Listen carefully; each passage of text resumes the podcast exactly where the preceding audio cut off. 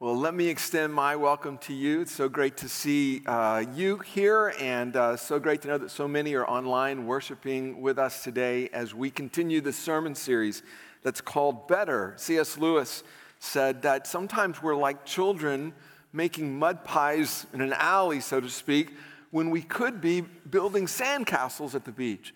And the, the, the, the point of this series is to say that in Scripture, over and over again, Jesus offers us a, a better path, a better life. He offers us grace. He offers us a better way. And today, uh, in week two of this four part series, we want to focus on a better sacrifice. Now, if you've spent any amount of time thumbing through the pages of the Bible, especially uh, the first three fourths of the Bible, the, the Old Testament, you know that the Bible talks a lot about sacrifice. It's a, it's a crucial part of God's story uh, of God's relationship with us. But as we'll discover today, it's, it's possible to choose a lesser kind of sacrifice. It's possible in, even to choose a worthless sacrifice. And so today we're going to ask Jesus to teach us a better form of sacrificial living. And our passage is in Matthew chapter 9, uh, and we're going to read verses 9 through 13. Matthew 9, 9 through 13. Hear the word of the Lord. As Jesus went on from there, he saw a man named Matthew sitting at the tax collector's booth. Follow me, he told him. And Matthew got up and followed him. While Jesus was having dinner at Matthew's house, many tax collectors and sinners came and ate with him and his disciples. When the Pharisees saw this, they asked his disciples, Why does your teacher eat with tax collectors and sinners? On hearing this, Jesus said, It is not the healthy who need a doctor, but the sick. But go and learn what this means. I desire mercy, not sacrifice. For I've not come to call the righteous, but sinners. God bless the reading of His word. Now, there's a lot happening in these five verses in Matthew chapter 9. So, just really quickly, I want to take kind of a satellite aerial view just so we kind of map out some of the big movement that's happening in this passage. Uh, we begin with Jesus. He's taking a walk in a city called Capernaum. He approaches a tax collector named Matthew. He says to Matthew, Follow me. Matthew does. Matthew invites Jesus to a dinner at his home with all of Matthew's friends. Then some people see this dinner taking place, they criticize Jesus. And then our passage concludes with what in many Bibles would be red letters, like the, the, the words of Jesus.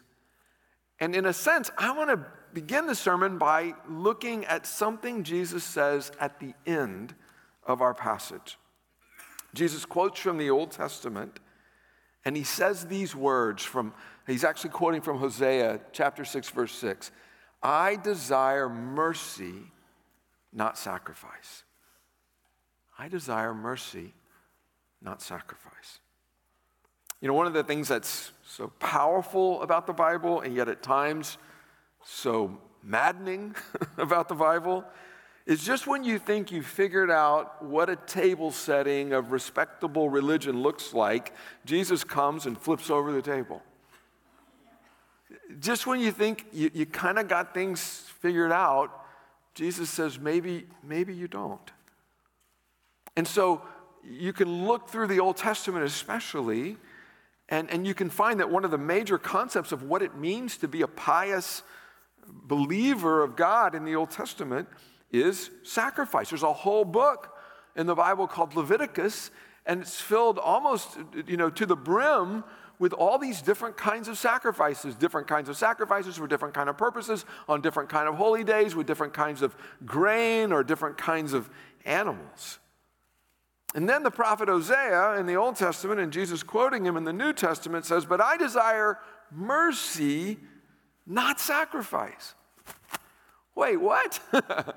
it said sacrifice, sacrifice, sacrifice, sacrifice, sacrifice. I desire mercy, not sacrifice. What, what, what is going on here? Well, to answer that, we're going to have to do some detective work, okay? Uh, and so I want you to invite you to do a little bit of detective work in me. You're going to need your Sherlock Holmes hat uh, on. Um, and, uh, and so we're going to look at, look at some clues in the Old Testament. Now, the first thing I just want to say right off the bat is when Jesus says, I desire mercy, not sacrifice, he's obviously not contradicting the Old Testament because he's quoting from the Old Testament, okay? He's quoting from Hosea. But I think what Jesus is saying here in quoting Hosea is he's exposing a warped view, a shallow view of what it means to live a faithful life, what it means to engage in sacrificial worship of God. And so, as we put on that Sherlock Holmes hat, I want us to spend just a couple minutes looking at some important clues about this passage that are in the Old Testament, okay? Uh, and, and then we'll come back and, and armed with those clues, we'll, we'll read Matthew 9 again. But um, the first clue is in the book of 1 Samuel, chapter 15. There's a king, tall, good looking, shallow. His name is Saul.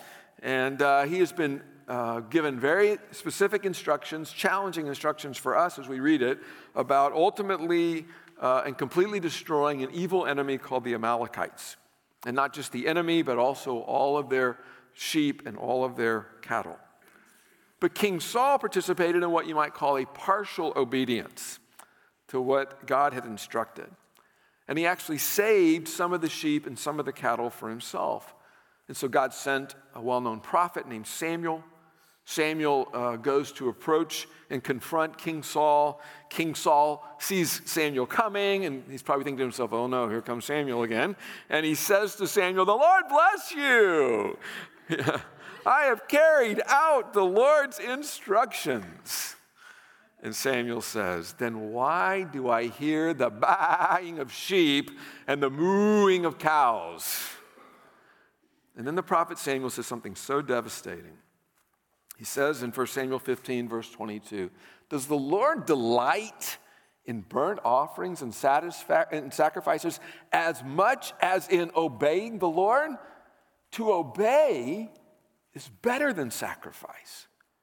And to heed, to listen and respond to what God is saying is better than sacrificing the fat of rams. First clue right? Pretty powerful. In other words, what, what, what Samuel is saying, yes, King Saul, you did sacrifice some animals, yeah, but your heart wasn't in it. Uh, you used these religious rituals as a way to cover over a greedy uh, and disobedient heart.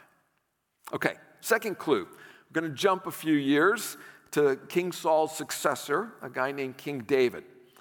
And uh, unfortunately, while King David fared much better than King Saul, uh, King David also was known to show hypocrisy. And one of the most notorious acts of, of hypocrisy on the part of King David was when he honored God in public while privately pursuing the wife of one of his most loyal soldiers. And David was confronted about it, this time by another prophet, a prophet named Nathan. And David wrote a a prayer, a song of confession, one of the most famous Psalms, Psalm 51. And I want you to notice something that I think is so fascinating that David, a loyal Jew, prays in Psalm 51, this confession psalm, verses 16 and 17. He's talking to God and he says, God, you do not delight in sacrifice, or I would bring it. You do not take pleasure in burnt offerings. My sacrifice, O God, is a broken spirit a broken, we might say humble, confessing, contrite heart, you, God, will not despise. Isn't that interesting? What's David realizing? He's realizing that this outwardly obedient religious sacrifice is not a magic formula to cover over a deceitful heart. You know, it would be easy for David to do a few good religious deeds at, at, at, at temple next Sunday, right? At tabernacle next Sunday. But, but, but, but God is after our hearts. David realizes that what God wants most from us is a tender, humble, repentant heart. And that's so much better than external sacrifice. Okay, let's jump forward a few hundred years to this quote from Hosea. Uh, last fall, we talked a lot about Hosea. Uh, he's this prophet with this uh, uh, very unusual career. uh, God had him marry an unfaithful woman in order for Hosea to know experientially how God's heart has been regularly broken by Israel. And then Hosea quotes God in chapter 6, verse 6, saying, and these are the words that Jesus quotes For I desire mercy, not sacrifice, and acknowledgement of God rather than burnt offerings. All right, detectives, three clues, right? Three clues from the Old Testament that, that, that all kind of come together, that build uh, an argument, so to speak, of why it is so easy to misuse religious practices as a cover for rebellion, for pride, for secret sin. Now, how does that work in our context? Well, maybe there's something in my life that is really wrong and I need to repent of it, but then I say to myself, you know what? Instead of like actually repenting, instead of actually obeying God, instead of actually coming to God with a broken and contrite heart, uh, you know what? I, I think what I'll do is I'll just put a little money in the offering plate. And I'm sure God will be happy with that. Instead of uh, confessing a wrong to my spouse, I know I'll volunteer to teach Sunday school. I'll do some external religious practice to cover over my sinful heart. And what God is saying to us is that's not the kind of sacrifice I'm looking for. What I'm ultimately after is not your volunteer hours or your offering envelopes. What I want is your heart. I want your broken, humble, merciful, obedient heart. That's the true sacrifice. That's the better sacrifice. So, with that Old Testament background in mind, let's come back to Matthew chapter 9. We did a quick aerial overview, but, but I want to dig into chapter 9 and I want to try to answer this question. So, what is it? What is the, the better sacrifice that Jesus seeks from us? What is the better sacrifice? Now, this is how I read it. Your mileage may vary. But to me, this is the kind of sacrifice. I want to talk about two characteristics of the kind of sacrificial living that Jesus calls us to. And the first is this it's a sacrifice of grateful obedience. It's a sacrifice of gratitude in response to grace, of grateful obedience. So let's jump back into the setting of Matthew 9. Let's say you are a Jewish tourist in the first century and you've rented a cabin uh, in this lakeside village of Capernaum, northern edge of the Sea of Galilee. There's a guy everybody knows. His name is Matthew. He's evidently good with pen and paper, he's good with math, but he works for the Romans. He works for your enemy and uh, your occupier, if you will, the Roman Empire. And Matthew's job is to calculate and collect taxes at a toll booth. It's right there near the water where there's a lot of, of, mercantile traffic going on. You've got people, caravans coming from Damascus on their way to the Mediterranean Sea. You've got a lot of, of, of um, you know, produce that's being moved on the lake. And so there's lots of opportunity for Rome to get its uh, hands into the money of the people who are passing that way.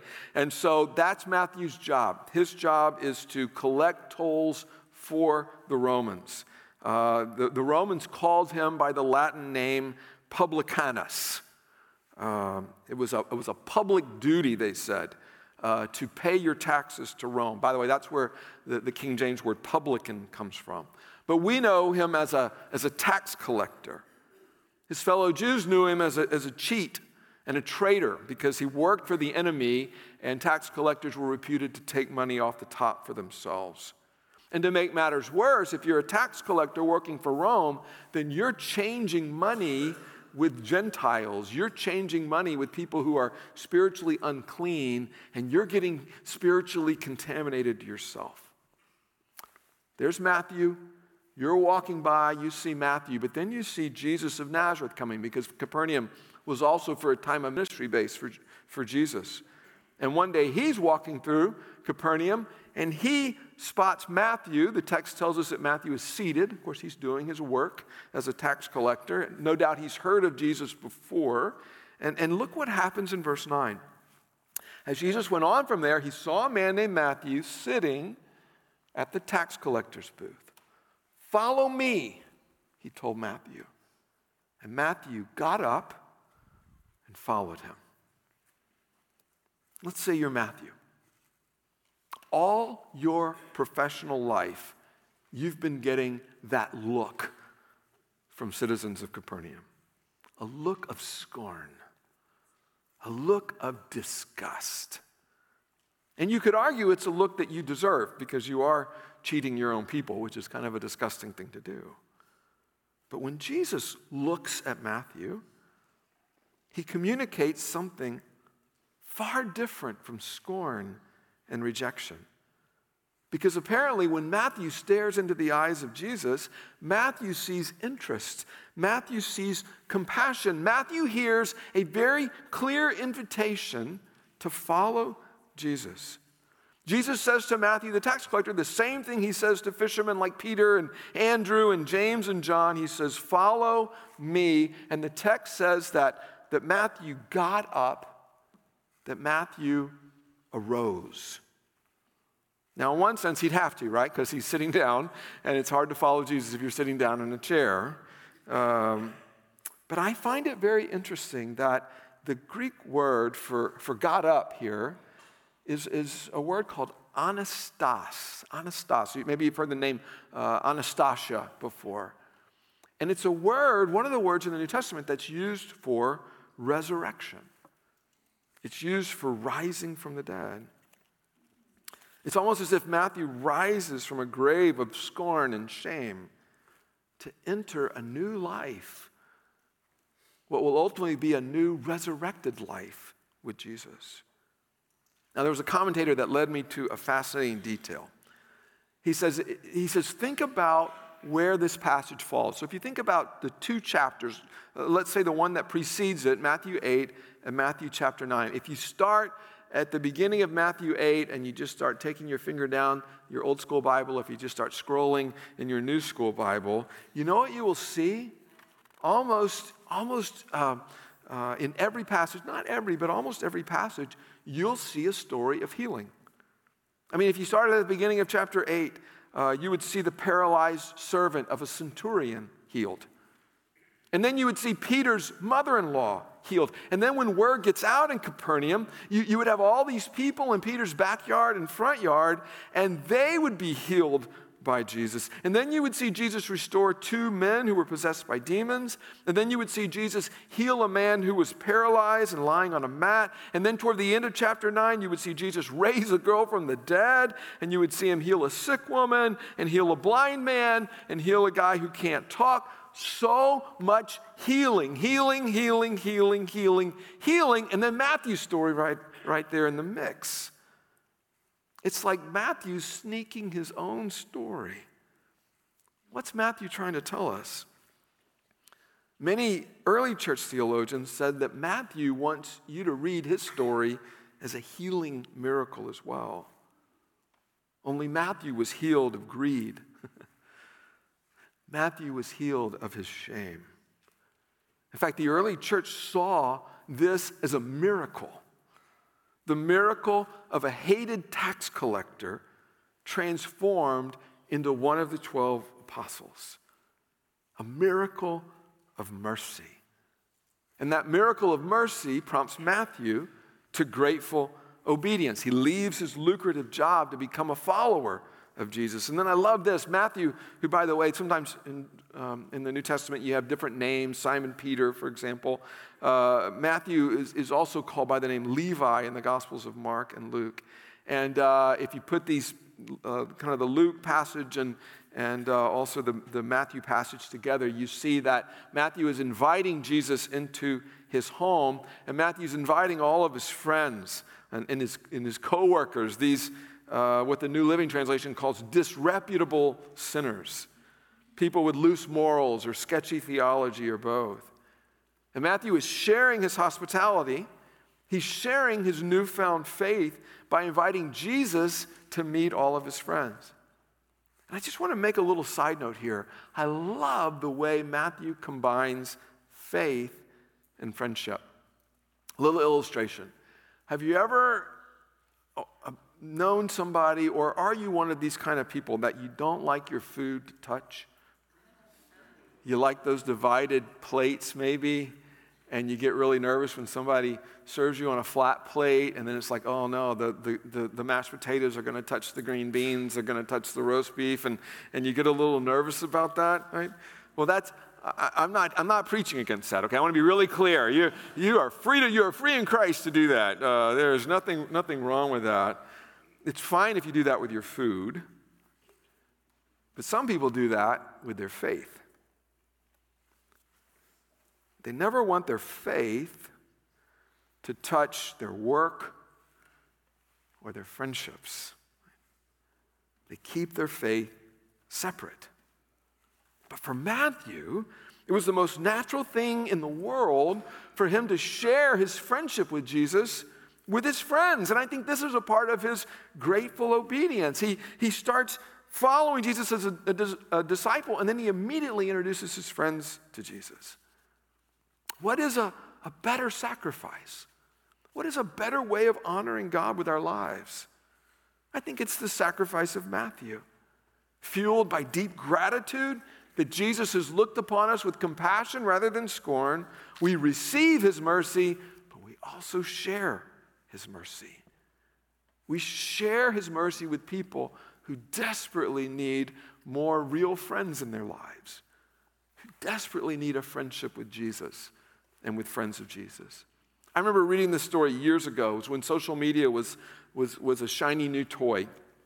Uh, it was back in 2008, and everybody was getting all excited about something called Facebook. And there was a guy named Hal who had started a Facebook account, and he just started adding friends, adding friends, adding friends, and he got up to 700 online friends. And he says, for a time, he said, I was absurdly proud of how many cyber pals I had, how many connections, how many uh, acquaintances, how many even strangers signed up to be friends with me. And then he says, for a variety of reasons, he began to know that while all these online friends were growing, um, his, he had fewer flesh and blood friends than ever before to hang out with. And so Hal decided to do an experiment. He decided to have a party and, and he was inviting all of his virtual friends to come.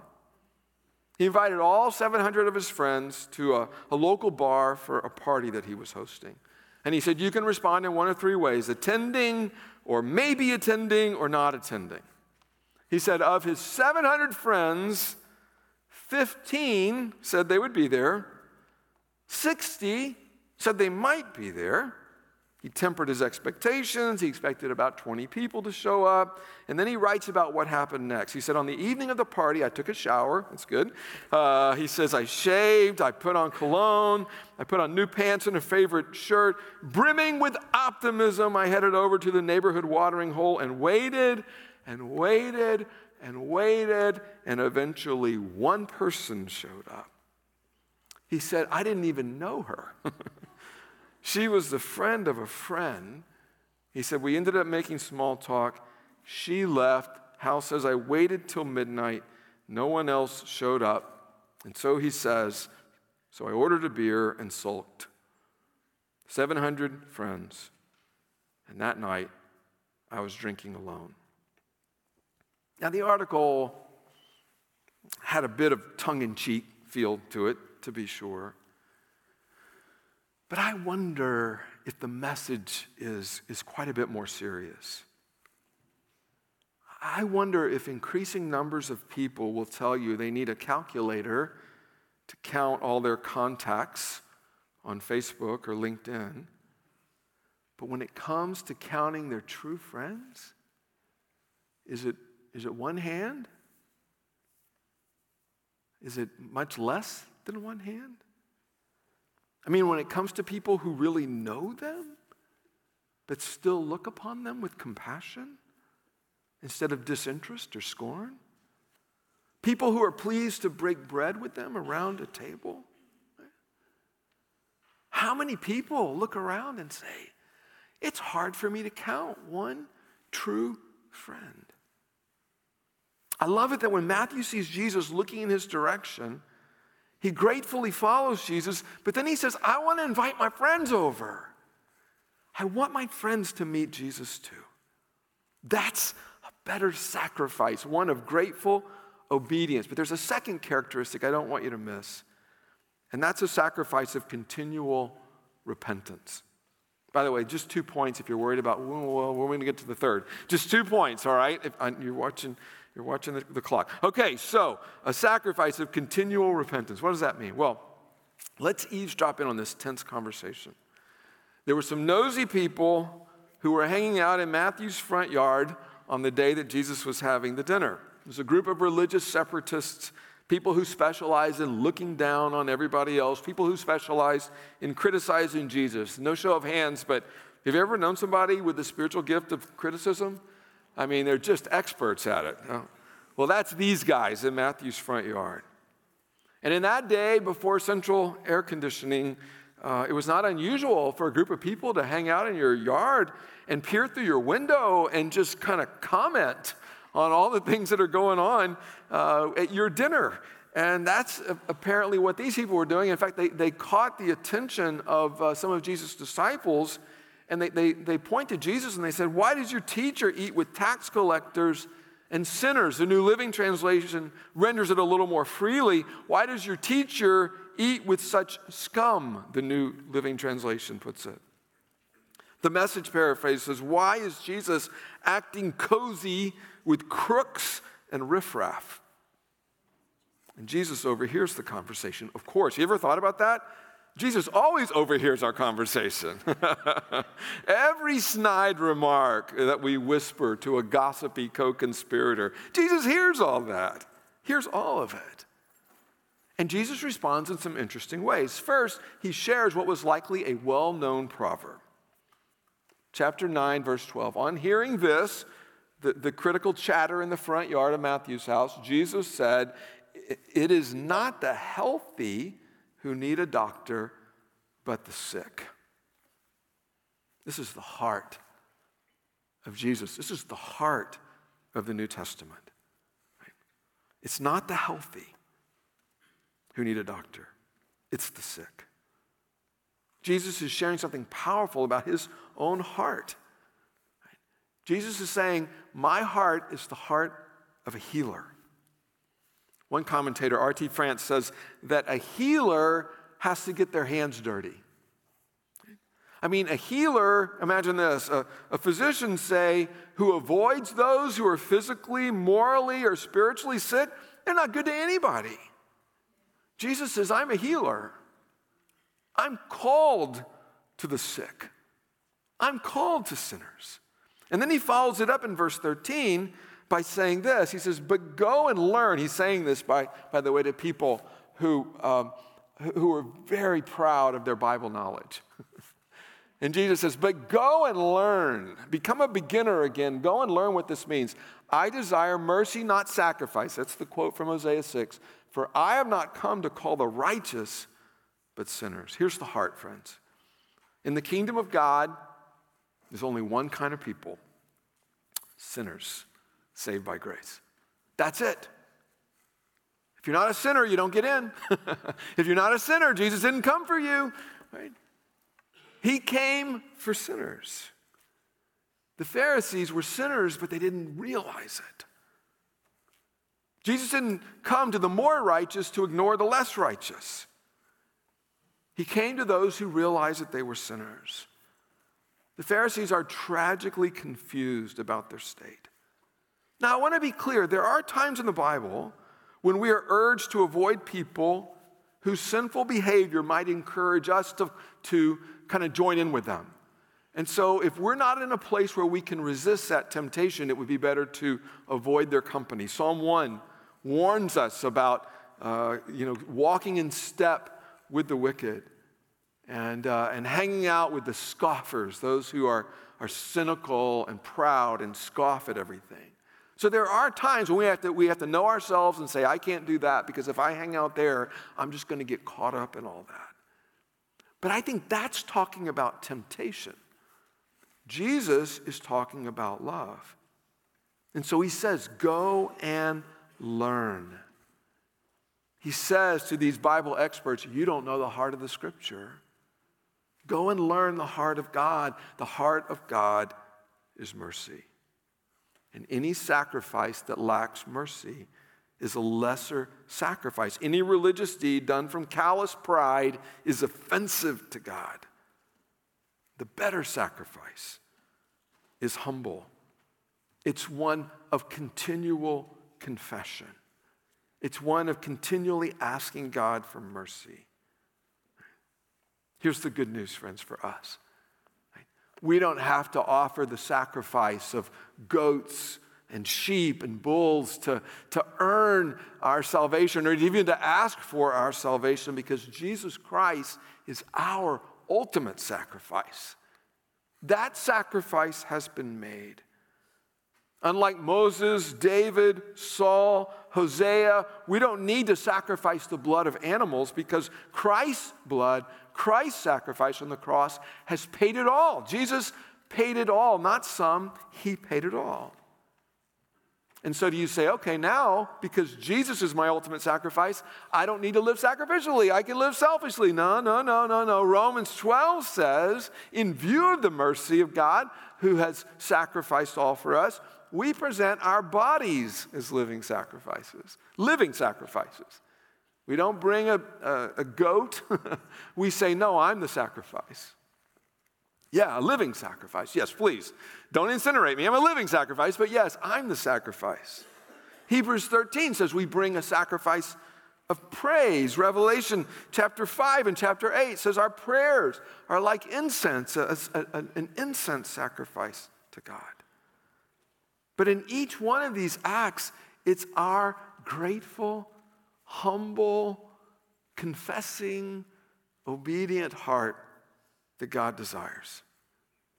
To take the mercy that we've received from Christ and to give it back and to share it. There was a rabbi once, uh, his name was Elliot Kukla, and he, and he said he knew this woman and, and, and she had a brain injury, and sometimes you'd just be like at a party or whatever, and she had this brain injury, and sometimes she would just immediately fall to the floor. And he said, whenever that, she said, whenever that happened, people would kind of rush around her. And they would just almost immediately try to get her back on her feet, whether she was ready yet or not, you know. And this woman with the brain injury said to the rabbi, You know, I think people rush to help me because it's really uncomfortable for them to see a grown woman lying on the floor. She said, You know what I really need first before these hands that lift me up? She says, I need someone to get down on the ground with me. Our Savior, Jesus Christ, came to get down on the ground with us, right?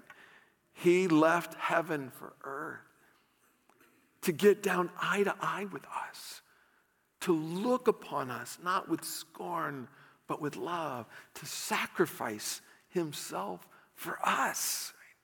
He came as our doctor, he came as our healer, he came to get his hands dirty. He came to bring us mercy and grace. He came to call us to live differently, a better sacrifice. Let's pray. Lord,